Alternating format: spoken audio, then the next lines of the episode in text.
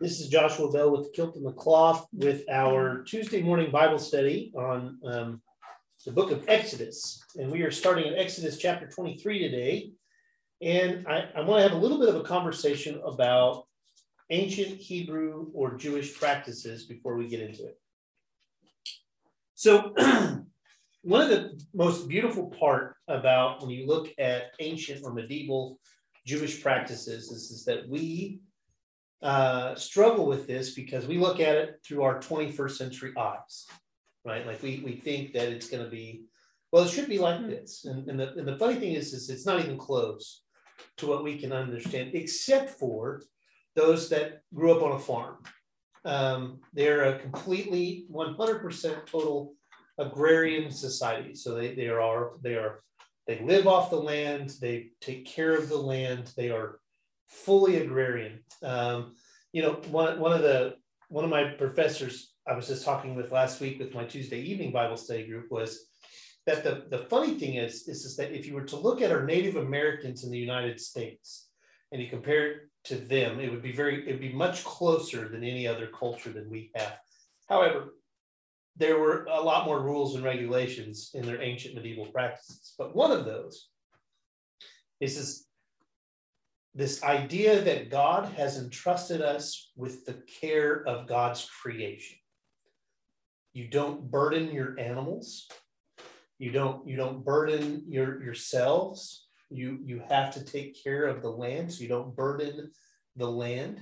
So a lot of the rules and regulations that get set up in this little passage here are specifically leaning up to Leviticus and Deuteronomy, because if you really, if you really break down Leviticus and Deuteronomy, their farming practices um, for the majority of the book of Leviticus and Deuteronomy. Now, there's some social stuff that happened, but I want you to think about these festivals that they keep talking about all, all the time. That, you know, we do the Festival of the Booths, we do the Festival of the Weeks, and there's all these things. But the, the goal here is, is that we come together, we fellowship, and we rest.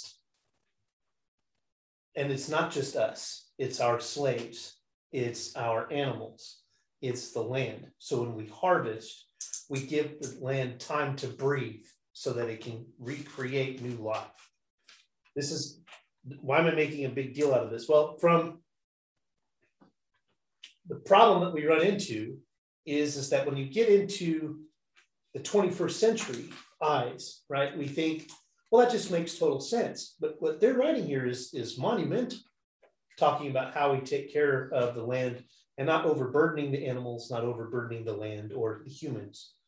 Um, this is a monumental thing, even medieval ancient practices. And when I say medieval, I'm not talking fourteenth or fifteenth century. I'm talking, you know, uh, fifteen hundred to two thousand B C E. Like this is way, way before Christ. And you want to think of these nomadic tribes, and everyone has these practices and rituals, but then there's this weird group of what they call themselves uh, Israelites uh, or uh, Jacobites, not necessarily the way you think of it in the Celtic world, or you think Abrahamites, or you have these that say that they're uh, Hebrews or Jews, and there's this group of people that said, uh, we have to take care of what God's provided. Now, the rest of the world does not understand that. Now that's where we can look at it through the twenty-first century. You know, on my way to McDonald's just this morning, I, I was frustrated that I had to wait for five minutes to get my sausage, egg, and muffin. You know, that if you think about it, at that time would have taken at least a week to prepare. And I'm, I'm complaining about the five minutes that I have yeah, to sit yeah, to, have to, to spend less than five dollars. This, this is not this is not the lens that we look at through ancient medieval practices of Israelite culture. So there's this part that I want us to be aware of as we read chapter twenty-three. The other thing that chapter twenty-three does, is, which is probably some of the most controversial, and we've talked about this uh, a lot in this, these studies, is when you look at it through the twenty-first eyes, for twenty-first century eyes, there's a conversation about Israel claiming land uh, today, um, where there's Palestinians already currently inhabiting and have for thousands of years.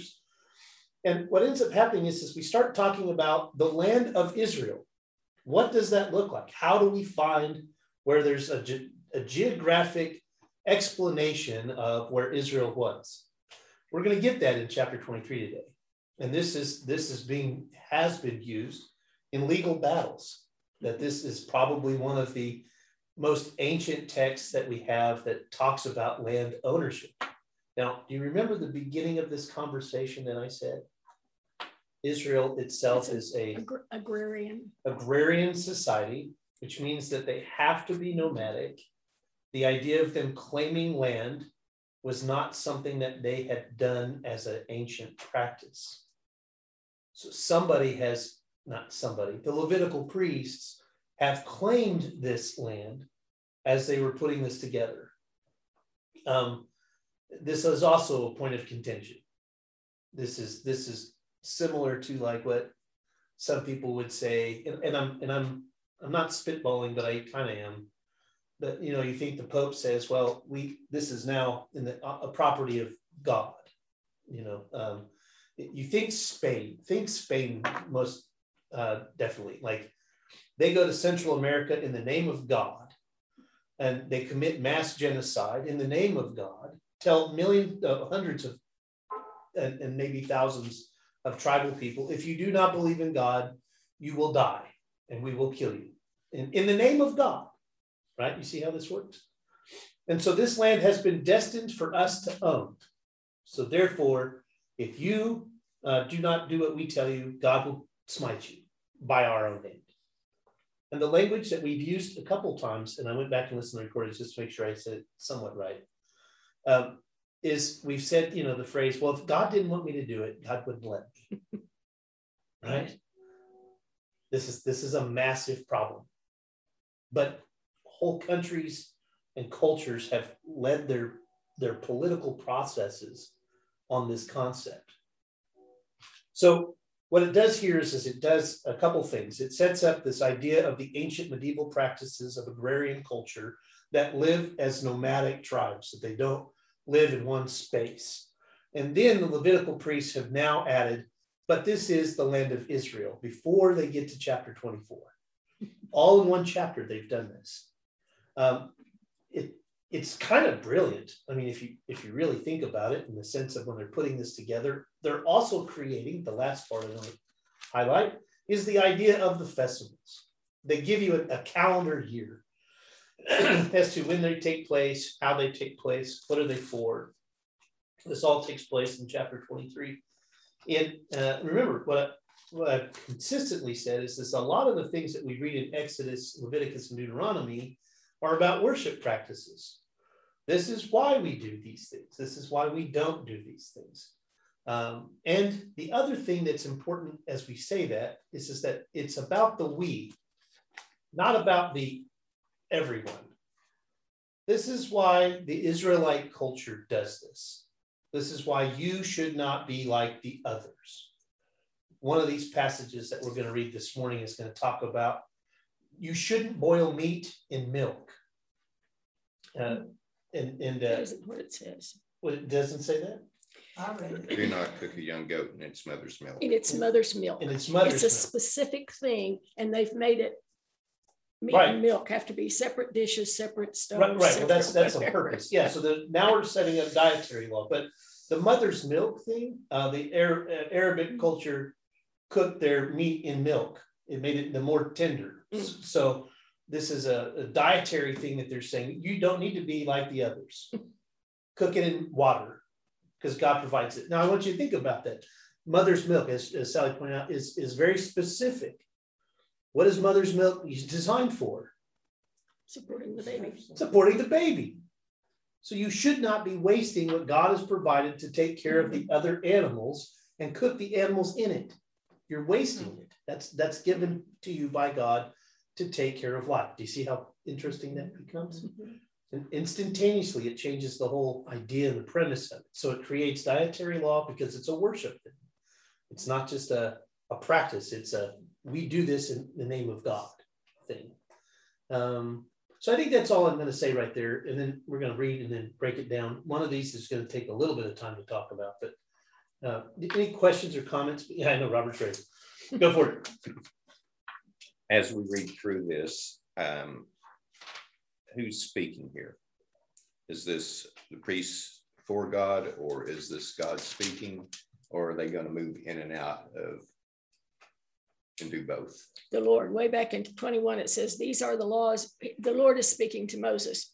These are the laws you are to set before them, and it never changes right from there on. So it's the Lord speaking to Moses. It's the Lord speaking to Moses, but the Levitical priests take a little bit of free will as to saying, well, God said this, and it's really something that they are already doing. Okay. It just, if I remember right, they're going to move in and out of God told you to do this and God speaking. I mean, do right. this for me or do this. Right. And and I, without going crazy on this, the objective here was the Levitical priests are telling you that God told Moses to tell us this. So is it God speaking? To them, there's no difference. I think they're God. Yeah, that's the problem. They're God's right hand. They're God's right hand. They get to say anything they want, and, and they and they're and they're going to get away with everything. And so part of the, so part of the, and it's and it makes total sense. Like if you're writing the history, you're the ones in control, right? So, so for them, it's not a problem. For everyone else, it's it's a uh, well, but that's not the way that works. Well, for them, there was no separation. And if I was. If I was the one writing this down, I would move it in between. Yeah, I mean, exactly. Personally, I would move in and out of uh, God's told us to do this, God, or bring this to me, or do this as I told you. Well, it's kind of hard to not add editorial comments, right? Like, well, God told you to do this, and this is how, right? Like, I mean, it's it's impossible to talk that way and let God just speak. I think the part that I'm having a hard time with as we as we keep going through Exodus is we still think God is on the mountain speaking down upon the people, and they're all hearing this. And I think for the rabbinical understanding, God always is doing that, but there's these filters in between us at the top of the mountain and on the bottom. And um, so God's big voice is not covering the whole thing at this point, and they're okay with that. We're struggling with it because these are human laws. These are social and criminal things. These are worship things. And I want to know what God really feels about that. What did God actually say? Well, God told us. Very quick pieces. Ten Commandments. Ten Commandments. And like you've said before, and then we had to make it more complicated. You know, it's but this, I think twenty-three is probably one of the most fascinating chapters in Exodus because of all of those things. And it's a kind of a short chapter. So, um, but when we get to verse ten, we're going to stop and talk a little bit, and then verse fourteen. So, any other questions, comments? All right, here we go. You must not carry false rumors. You shall not join hands with the guilty to act as a malicious witness. You shall neither side with the mighty to do wrong. You shall not give perverse testimony in a dispute as to pervert it in favor of the mighty, nor shall you show deference or deference to a poor man in his dispute. So I, I lied. I'm going to stop a little bit off and on. So this is a judicial practice, and, and we know that through ancient writings, that there, there were practices in the ways that they would try c- court cases. Uh, it was as a conglomerate, really, rather than a jury-based trial or a judge-based trial. You had you had your judges in front of you. Notice I said plural, judges in front of you, and you would make your case, and then there would be people that testified on behalf of you, and and so. If you think about this false witness, and you want to you want to think it very primitive, right? Um, what are they trying to get? Well, they're trying to get property. So if Robert has a cool car that I want, and and he is being accused of theft, and I go and stand with this person that says he accused uh, Robert of stealing eggs, I figure out, well, if I talk to the judge, maybe he'll let me have that car or the goat. Really, this is what kind of happens. This was something that happened a lot. And so uh, even in the Jewish uh, Translation Society, it's talking about to, to do things is yeah as a juris, jurisprudential principle that meant that in judicial rulings and legal questions are to be decided not simply by invoking the literal interpretation of the Torah, nor by invoking new revelations, but by flexible interpretation or a loose construction of the Torah based on the circumstances determined by a majority of competent sages. So you have, instead of peers, right? You don't have a jury of your peers. You have a competent group of your elders that are doing this on behalf of you, because they, they're going to know that I want Robert's car. You see how that works? And so this, this, this becomes something that we think, well, that's just cool. That's a, we know that they did that. We don't know if they did anything else that they mentioned in Leviticus and Deuteronomy. So, so you want to think about it even in the time, I'm going to use Jesus as an example, the trial, the mock trial. Who's he stand in front of? Pilate and the Sanhedrin. So there's, ah, yeah, well, let's go with the Sanhedrin first. Okay.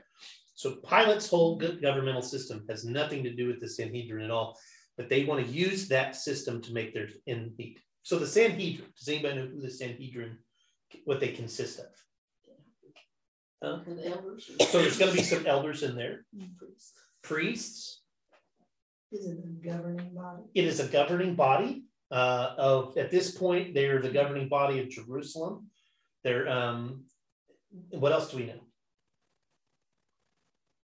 Isn't their main purpose is to uphold Torah? I mean, yes. The main process of them is to uphold Torah, specifically the books of Leviticus and Deuteron Deuteronomy. And they can use what we're going to read here in a minute as uh, case-by-case situations. They also consider, by the time that Christ comes, the Sanhedrin has been uh, not manipulated as such, but has been overrun. Like, so now you have Sadducees and Pharisees, and you have scribes and priests and judges and elders all in one group. Does this say having a whole lot of people makes that sense? No, it's the rule of ten. You have more than ten, anything goes crazy from that point on, right? The Sanhedrin has, uh, has like at this point, I've, I've read some places saying like there's thirty or forty of them, and they're all making this decision. Well, what, what does that end up being? The loudest voice. The loudest voice becomes mob mentality. So at the time that Jesus' trial of, of, in front of the Sanhedrin, he was being tried for Torah offenses. Hmm. Specifically what? Uh, Sabbath. Healing on the Sabbath. How dare you heal someone on the Sabbath? That's what he gets tried for. They, they, can't, they can't prove it. So what is that? What does it end up doing? The mob mentality says, well, he still has to be punished because he's speaking out against us. So what do you do? Well, you use the governing body. You use the Romans. Take them to Rome, they'll kill anybody. That's, that's literally what it is. Now, remember what I've said to you all in the past. Rome could care less who Jesus is. Now, we've made it this, this beautiful, fantastical story. Like Pontius is like this really great guy or, or really bad guy or just really indifferent. Honestly, he could care less who Jesus is. He literally is the flea on the back of an elephant. So in his mind, this Jesus guy that's being brought by their governing body, the Sanhedrin, the reason he's in trouble is, is he's causing social insurrection. We can't have that because shortly before Jesus was killed, they were having riots. And Pontius is going to make an example of somebody. And he says, okay, thank you very much for your time. I appreciate it. But uh, yeah, let's go ahead. We'll, we'll go ahead and kill him. So the Romans really didn't care, but they made an example of him specifically to say, if you try to do social insurrection and you upset the Sanhedrin, we'll kill you publicly. No problems whatsoever. You're just, you're just meat. A lesson for the public to learn. A lesson for the public to learn. Now, what, the way we've read the story, the way we tell the story is, is, well, the Sanhedrin manipulated Pontius in order to make that decision. He could care less what they have to say. I mean, I'm and I'm being very flippant. No, I'm not. I'm being very, very truthful on this. Every time we fantasize about this death story, we make it sound like the Sanhedrin coerced Pontius. He barely even knows that they exist. All he sees is this guy's a social insurrectionist and we got to kill him. So his death was not in vain, because he then becomes one of the very first martyrs. And then it goes from there. So you see how much of a big difference that this passage means, even if we look at it from a twenty-first century lens? From this point on, if you stuck with that, it'd have been okay, but they don't. They make it more complicated. You see how that goes? Let's keep going. When you encounter your enemy's ox or ass wandering, you must take it back to him. Oh my gosh, it's so awesome. When you see the ass of your enemy lying under its burden and would refrain from raising it, you must nevertheless raise it with him, because it figured out that it takes two to take the weight off the, the donkey's shoulders. So you must help them, even if they're your enemy. Why? We gotta take care of our animals. You shall not subvert the rights of your needy in their disputes. Keep far from a false charge. Do not bring death on those who are innocent and in the right, for I will not acquit the wrongdoer. That's God speaking. That's where Robert's asking. I will not acquit the wrongdoer. Do not take bribes, for bribes blind the clear-sighted and upset the pleas of those who are in the right. You shall not oppress a stranger, for you know the feelings of the stranger, having yourselves been strangers in the land of Egypt. So right there, up until this point, we now have had this moment where we're talking about social and criminal ideas, taking care of animals, taking care of one another, not bearing false witness, right? Now it's going to change gears. Six years you shall sow your land and gather in its yield. But in the seventh, you shall let it rest and lie fallow, aka just letting it rest, letting it breathe. But in, uh, let the needy among your people eat of it, and what they let the wild beasts eat, you shall do the same with your vineyards and your olive groves. So you're, you're just, you're not trying to harvest it as hard as you did before. You're just letting everybody participate from it. And then once that end of that year is done, then you go back to business. We have no anthropological evidence that they ever did this. That's the fascinating thing for me. This is what we would call the year of Jubilee. That's where that comes from. Six days you shall work, but on the seventh day you shall cease from labor, in order that your ox and ass may rest, and that your bondman and the stranger may be refreshed. Does yours say slave? Maid servant and stranger. Maid servant and stranger. Your slaves and visitors. And mine's foreigner. So you see how that, again, there's that Torah. We must take care of the stranger as well as our servants. Be on guard concerning all that I have told you. Make no mention of the names of other gods. They shall not be heard on your lips. Three times a year. Now, now we're now we're establishing festivals. Three times a year you shall hold a festival for me. You'll, you shall observe the feast of unleavened bread. Why is unleavened bread important? It's what they had when they left Egypt. That's right. For seven days, you eat unleavened bread for seven days, as I have commanded you. And at the time, at the set time of the month of Abib, for in it you went forth from Egypt, and none of you shall appear before me empty-handed. And the feast of the harvest, of the first fruits of your work, of what you sow in the field. And we're going to just pause right there. This gets misinterpreted a lot. Um, the first fruits of your your stuff is, you know. All of you know something of farming a little bit. You know, you don't harvest wheat at the same time you harvest corn, right? So it's it it, it takes in consideration that you're not going to be able to do the festival for everybody at the same time. I know, I know that seems like it should be common sense, but a lot of people seem to think that so that they just have festivals all year round. You know, I mean, you think about it. We we harvest we harvest things at different times, so you're supposed to have a festival there, celebrating the first fruits of your labor. The in, the interesting thing for me is this: we know that they did this one. Um, you you know that from the book of Ruth. Do you remember?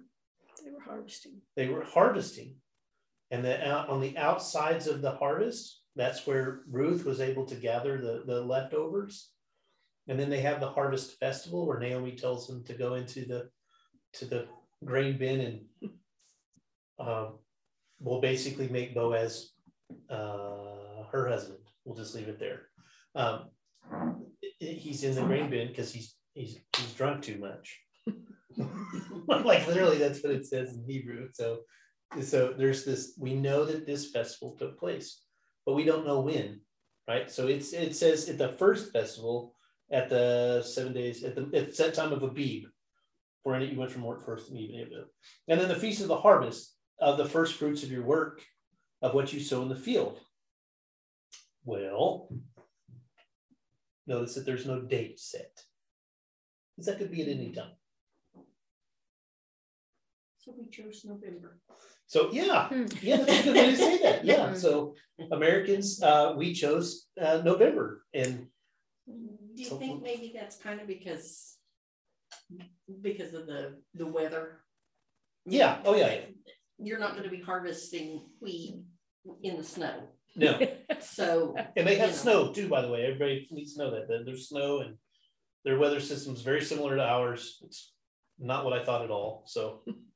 So they just kind of lumped it all together and said, "There's not going to be any more harvesting at this point in time, so we'll have a festival." A festival. Festival. Yeah, yeah. So there's, yeah. and and they could have it multiple times a year. Like that's the other thing that that's why they don't set the date.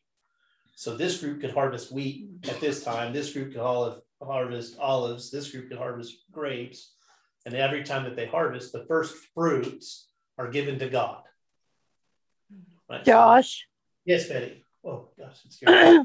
When America was started with wheat, they didn't have what we call winter wheat. They only had wheat that grew through the summer. Right.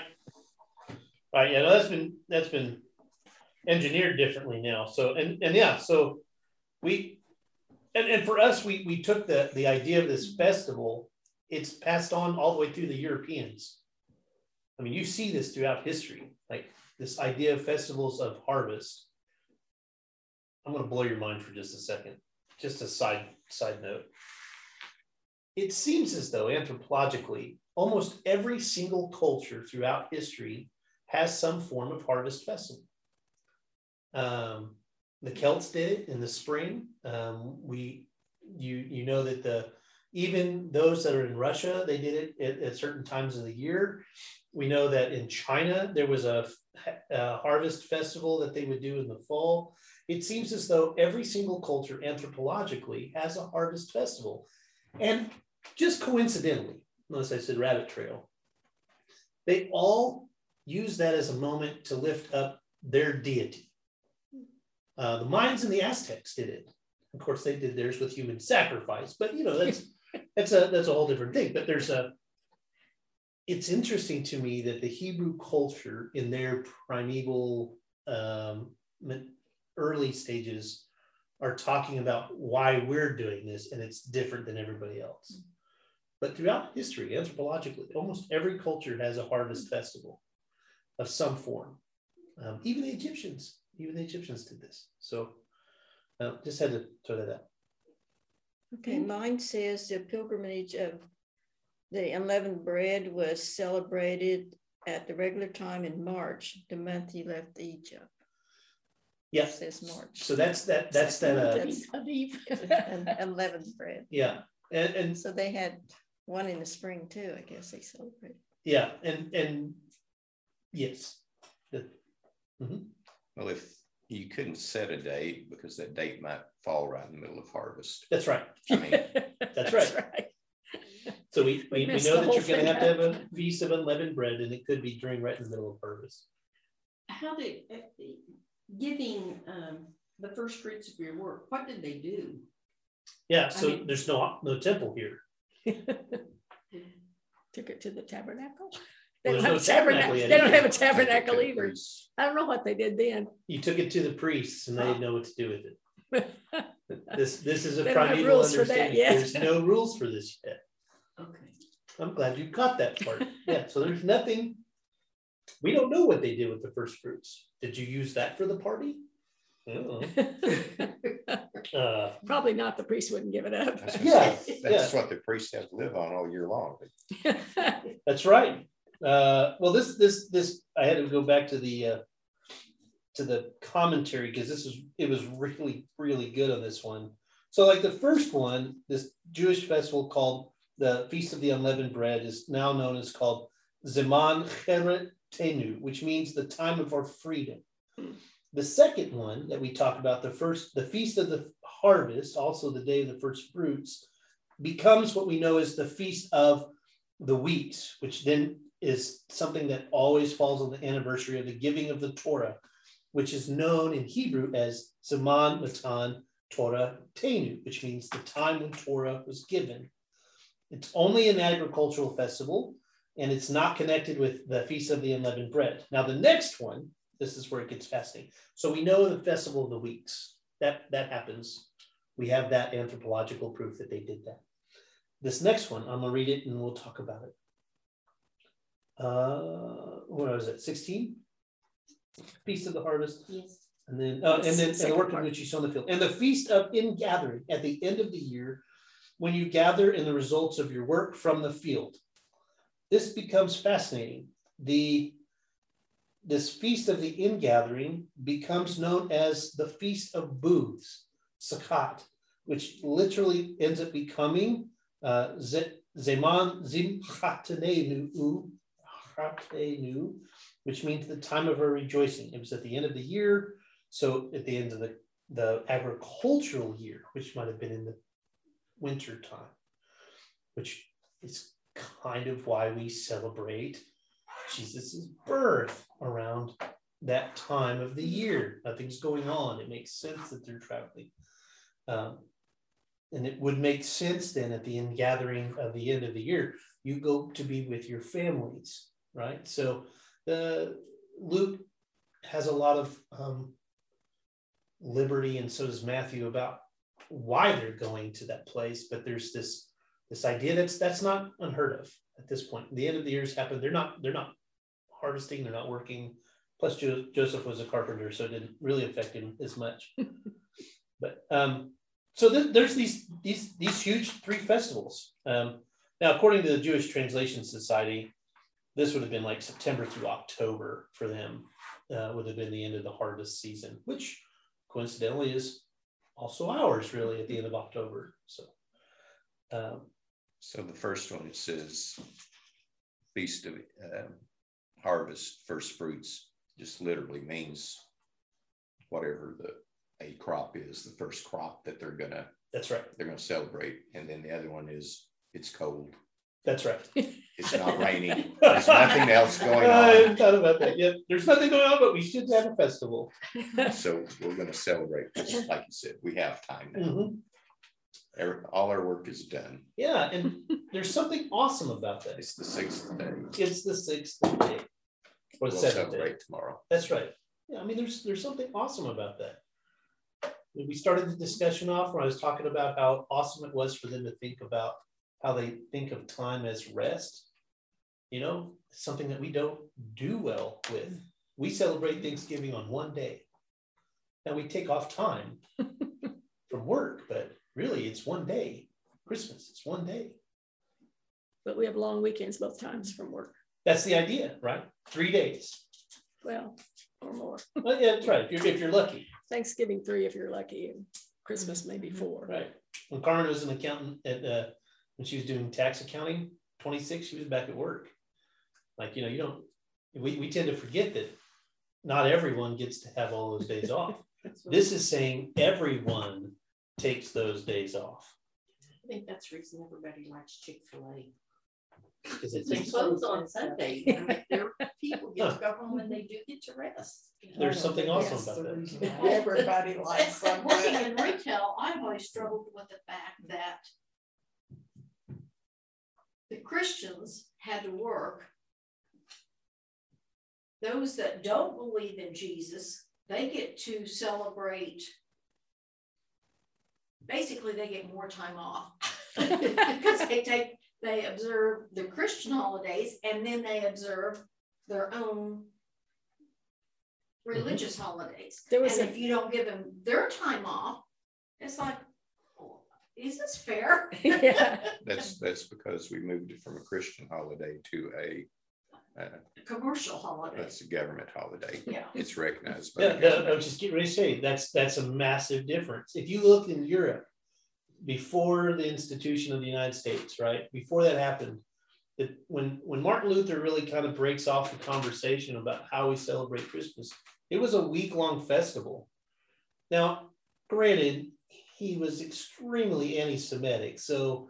At this point, they're celebrating Hanukkah. So he, he was like trying to say, well, if they get eight crazy nights, so do we. So uh, he, he I, I don't want to make it sound like Martin Luther's so great and awesome. He was awesome. I'm not going to do that. But he really did try to say, well, you know, those heathen Jew people, right? Like, I mean, that, he literally says that in his language. Um, writes a whole thesis just about them. Um, but they, they celebrated it. They celebrated the birth of Christ. Where do you think nativity scenes come from? Where do you Germany. Think? That's right. Like all, all of this, all of this idea becomes uh, for them as Christians, it was a week of celebration. Easter. Why do you think we called it Holy Week? They took the whole week off. There was no questions about this. You didn't do anything except for go to Mass. When we created the United States, those practices were still being practiced until we said, well, we need to have governmental holidays so they don't mark us off from work and we don't get paid. Mm-hmm. And it changed the whole way we did things. The other thing that we did, and you know, I think it was a beautiful sentiment, but it, as you've pointed out, it kind of cuts our nose off to spite our faces. We, we allowed this idea, and I very firmly implanted in the idea that this freedom of religion or the expression of one's religion, that we cannot penalize them for that. And our Christian holidays, the Christian holidays that we did not stand up for, we just acquiesced and said, thank you so much for giving us one day for Christmas. That's what happened. And, I, and uh, I'm only speaking on my own little soapbox there, but you look at it historically, Christians in the United States said, well, we want to work. We like this idea. This idea of working six days a week and taking one day off. But if I could work that seventh day, I got a whole extra day of pay. I mean, that's that's what ends up happening. So um, our idol is money. Yes, ma'am. That's yes, ma'am. And the other cultures, and as in our in our problem is why we it frustrates us is that they don't have that problem. They don't look at it the same way we do. And here's your proof. Here's your proof. This is this is uh, we're okay. We can take a week off. We can take, sometimes they could take two weeks off and they'd be all right with it. That's the idea of being able to do that three times a year just terrifies me. but, but they're operating back in, back to the agrarian society. There you go. That's the other problem we run into. We're looking at it through this twenty-first century American lens that we think of paid time off, right? Like this is, This is their way of life. They don't even think about it that way. Well, they're not getting paid. No, I mean they're feeding each other. They're it's I, again, it's it's hard for us to read this and then go, but how? That's not that's not how that works. For them, it did, and I would argue that I think we could learn something from that. There, let's keep going because it gets it gets deeper. Wait, wait, now, while you were reading that, I was thinking. During the harvest season, you know, in Kansas, I mean, August, the combine, I mean, everybody was yes. talking about the combines and all that kind of stuff, and it kind of reminded me of this. Oh, yeah, no, that's exactly After what After harvest season was over. It was, remember, we always had big, yeah. big, uh, big parties, you know, that's uh, at the end of harvest, everybody got together and we cooked a big meal and celebrated it together. All the families worked together. You know, when I was in Kingman, part that blew me away was this, there were so many Mennonites around us that at the end of harvest, we would always just go to someone's barn and there would be this huge feast, right? And and I never thought about that as like weird until I left it. Like all of a sudden I realized, oh, we're not, nobody's harvesting wheat here. Like this is, this is weird. They do that in Hallmark movies. They do, they do it in Hallmark movies, yeah. But they still do it in Kingman to this day. Like it's it's it's it's rights, and it's it's a uh, you see it in the movies, but there are still cultures in the United States that do that. And and uh, my favorite part was this, the old uh, I say the old guys. There was this guy named uh, uh, Bob Fairchild, and he was just the saltiest man I ever met in my whole life. Like you didn't know, you were afraid when he would talk in public because something would come out of his mouth that, that would be super super inappropriate. But at the end of harvest, because he he did he did wheat, he did milo, he did uh, he did uh, corn, and at the end, you know, we got to October, and he also did cattle. By the time he got to October, he always took a cruise, and and, and he would say something about, "Okay, preacher, I'm out. Keep me in your prayers so I don't offend everybody on the ship. I'll see you in a week." And I said, "Thank you, Jesus." That's all he said. You know, I mean, but he he got it. Like at the end, when he got to October, "I'm going out. I'm going to go to Colorado. I'm going to go do this. I'm going to go do that." Again, we still don't. And he didn't. He didn't worry about getting paid, because that's his whole life. He spent all spring getting to that point. Now, now it's time to rest. Not very many people could do that today, but he did. Not very many people understand that one paycheck a year. I mean, right. Right. Right. That's that. Partial, a lot of that is left because uh, we're no longer dependent on others. That's right. You, if you can buy your tractor, then you can harvest, you can plant everything yourself. Uh, my uncle owned a farm, and, and you could see how, as he prospered, there was, of course, he had a huge family, but there was less people involved, outside people. Mm-hmm. I mean, it literally came down to where there was three or four. He raised peanuts, which is is a flurry at the end and at the beginning, and in between you hoe. I got to hoe peanuts with my granddad when there wasn't anything out there to hoe. So yeah. Half a mile one way, turn around, half a mile the other way. Smart and, man. And then back and forth you went. You have a lot of time to think. Anyway, um, there's just as as As things progressed, there was just less need of other people other than the co-op. That's right. I mean, yeah, I was going to say, you have to have somebody to buy your stuff. And, and that's, again, that's another lens that we don't, they don't have. Yes. Yeah, they're, they're not selling anything. They're using or bartering or whatever. That's right. It's amazing, right? I mean, like this, we're just in verse sixteen at this point. Look at how much it's affected us today even. Well, let's keep going. seventeen. Uh, seventeen. Three times a year, all of your males shall appear before the sovereign, your Lord. It's a little bit of a weird statement, but you shall not offer the blood sac- blood of my sacrifice with anything leavened, and the fat of my festal offering shall not be lying until morning. Anybody catch the fact that there was nothing there? All your males shall appear before the sovereign, your Lord, every three times a year. Where do you think they're going? Well, they don't have a place yet. They don't have a place, but there's an implied idea that they will have a place. That they will have a place. And the Lord will be there. And the Lord will be there. So if you were to make a, because you're all Bible scholars at this point, right?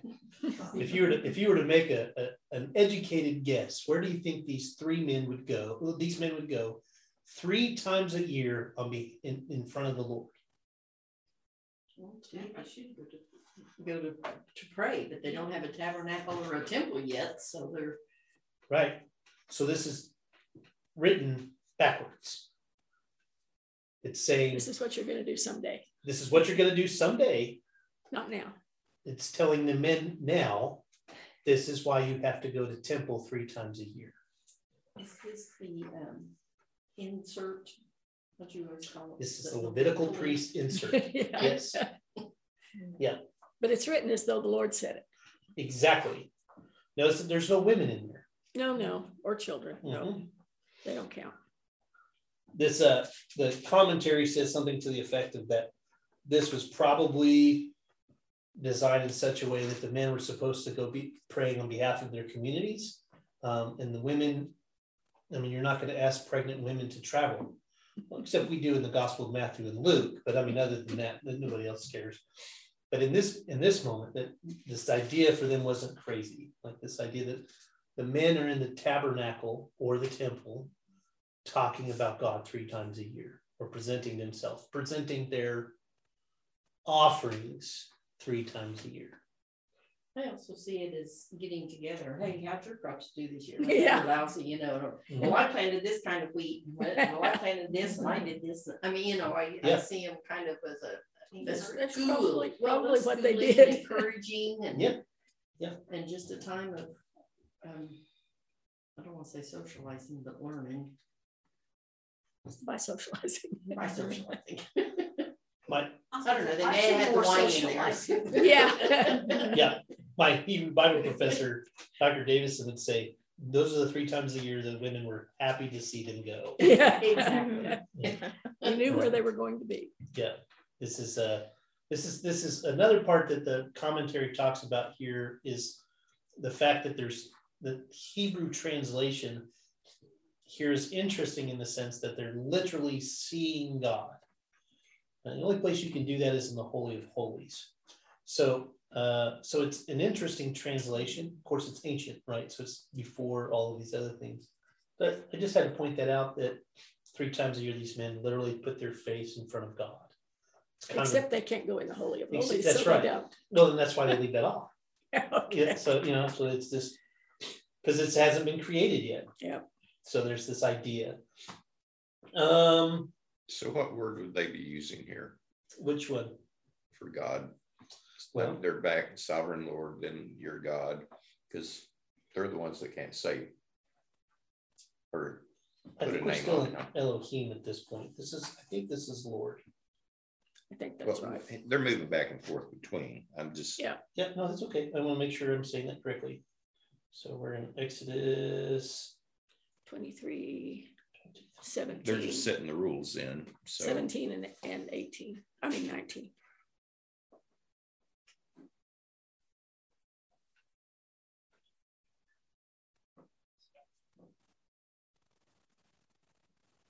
Oh, this is the Y H W H. Oh, okay. That's uh, and then it's the the Lord there is uh, ha Adon. So this is this is totally that's what I was meaning. So like the, the Y H W H is literally the word they they don't pronounce. It's uh, we end up translating it into Yahweh, but that's not even a real translation. Um, it's uh, there's not there's not a way to say it. So.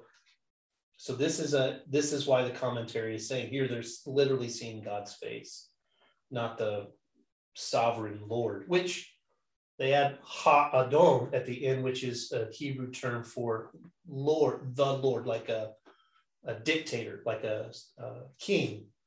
So God becomes king to them and they present themselves yeah. three times a year. I would take that as a promise, not as a rule. Yes. I no, mean, no, no. That's a very good assessment. You're going to get to see three times a year. Three times a year. But there's an implication involved. You're going to present yourself to him, I right? Mean. To to the king. Uh, the other cultures are doing this. You present yourself to the king. You present your homage to the king. Tax time. Tax time. Most likely three times a year. So. Cool. All right, let's keep going. Uh, nineteen. Nine, nineteen. What did I do? The you shall. I didn't finish the eleven. You didn't finish it, yeah. And the fat of my festival offering shall not be left lying until morning. Again, we don't have a temple yet, but there's an implication that there's a, a burnt offering. The choice of first, the choice first fruits of your soil you shall bring to the house of the Lord your God, which you do not have created yet, but evidently they do. You shall not boil a kid in its mother's milk.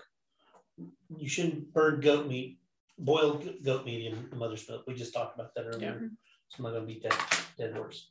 Now here's where it gets cool. That's right. Uh, I'm sending an angel before you to guard you on the way and to bring you to the place that I've made ready. Pay heed to him and obey him. Do not defy him, for he will not pardon your uh, offenses. And since my name is in him, but if you obey him and do all that I say, I will be an enemy to your enemies and a foe to your foes.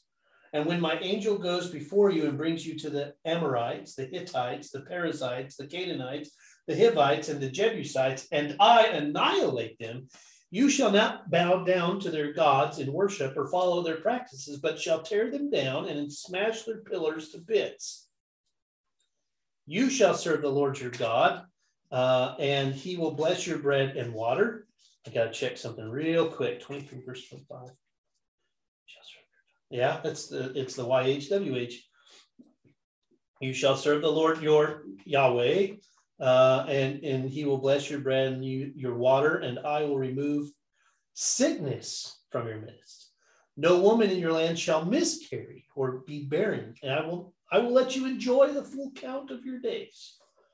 I will send forth my terror before you, and I will throw into panic all the people among whom you've come. And I will make all of your enemies turn tail before you. I will send a plague ahead of you, and it shall drive out before you the Hivites, the Canaanites, the Canaanites, the Hittites, and I will drive them out before you in a single year, lest the land become desolate and the wild beasts multiply to your hurt. I will drive them out before you little by little until you have increased and possessed the land. This is this is here. Here you go. This is what we talked about at the very beginning. I will set you your borders from the Sea of Reeds. You all know that as the Red Sea, to the Sea of Philistia, and from the wilderness to the Euphrates. That's a huge piece of land. For I will just deliver the inhabitant of the land into your hands, and you will drive them out before you. You shall make no covenant with them and their gods. They shall not remain in your land unless they cause you to sin against me, for you will serve their gods, and it will prove a snare to you. Which did happen. Which definitely does happen. Well, it did. So mine says from the desert to the river. Well, the Euphrates was the biggest river around. And remember that this is an ancient text versus the one that most of us have. Like, so the Jewish Translation Society took it from Masoretic text, ancient text, and then came up with this translation. So the Septuagint is going to just say river. Not that there's anything wrong with that. It's just that's all. I'm just going back to what you're saying, that they're using it. Yeah. And understanding that's the biggest river, but why not pick any of them? Any of them. Tigers. From the, yeah, the Nile. The Nile. We're going to go for it. Let's go all the way to the Nile. Yeah. Let's get us some money here. We don't want to be things greedy. Yeah. Uh, the, Do you notice that it was going to be God and then the angel driving them out, and then it was going to be the people, which is what it ended up doing, except God obviously helped them. That's right. You will drive them out before you. Exactly. We went a long way. Now, interesting thing for us today, geographically, uh, from the Sea of Reeds, which we now know is the Gulf of Eilat, and to the Sea of Philistia is the Mediterranean off the coast of Philistia. Is, well, that wouldn't be that wouldn't be as far as what they took, right? Yeah, but we know that we have a name for that today. It's the Gaza Strip. Hmm. That's the Gaza Strip, which they didn't take. Which they didn't take. It's kind of fascinating. God did say when He called Abraham that He would give him a land. He did say that. Yeah. He did definitely say that. And these are all probably relatives. Sure. Distant. I mean, sure. Yeah. I, I, relatives. These are second and third cousins. They don't really count anymore at this point to them. Well, they're not the chosen. They're not the chosen ones. They did not escape from Egypt. They're not. I just find it intriguing that this isn't other countries necessarily that they're fighting. They are, but but they're not. It's not like Egypt or Persia or. No, they're they're fairly adamant about who it is, right? I mean, you've got Canaanites, uh, the Perizzites, Hittites, Hivites, and the Jebusites. And I will, oh, and the Amorites, don't forget that. And he annihilates them. Yeah. Mm-hmm. And you're supposed to take the land quick, but you don't want the animals to take. To take over it. That's right. You don't want to go to the wild people, heathens. Well, it says, I will not drive them out in a single year in this translation. Because mm-hmm. the land would become desolate, because you're not a big enough group that you could take that land and take care of it and keep the wild animals out. So I won't do it in a single year because you wouldn't be able to take care of it. The, the land has to grow. People have to grow. People have to grow. The tribe of Israel has to get gigantic. Well, right. I thought it was pretty gigantic already, but evidently they don't. It's it's big enough that Egypt was afraid of it. Well, and then, then you got to think about it also. It goes back to Abraham. What does he say? Stars of the sky, sands yep. of the sea. Yep. We're making room for a lot of people, which would make sense why we see what we see today. So they're moving, but they're moving back from being farmers to their taking the land, but they're capturing cities. Mm-hmm. I mean, I believe or and understand that almost all these people live or have a city. Mm-hmm. And vineyards and orchards and crops and everything that God has provided. And in water will still be there, but when you was talking about owning land earlier, I think they had wells. They fought over wells. They that's didn't right. necessarily that's fight true. over the land. Yeah, that's right. Where's the water? So we're going to stop there, okay? Because then it's going to go back to Moses, and then the story changes again, because then he creates a, a ceremony. Um, and so we have worship, and then my favorite part of Exodus, we get to the building of the tabernacle in chapter twenty-five. So excited. And then we have to hear about every single little that's right. piece, which we may or may not read, but just for the fun of it, we will definitely talk about. Okay, I'm going to go ahead and stop recording there.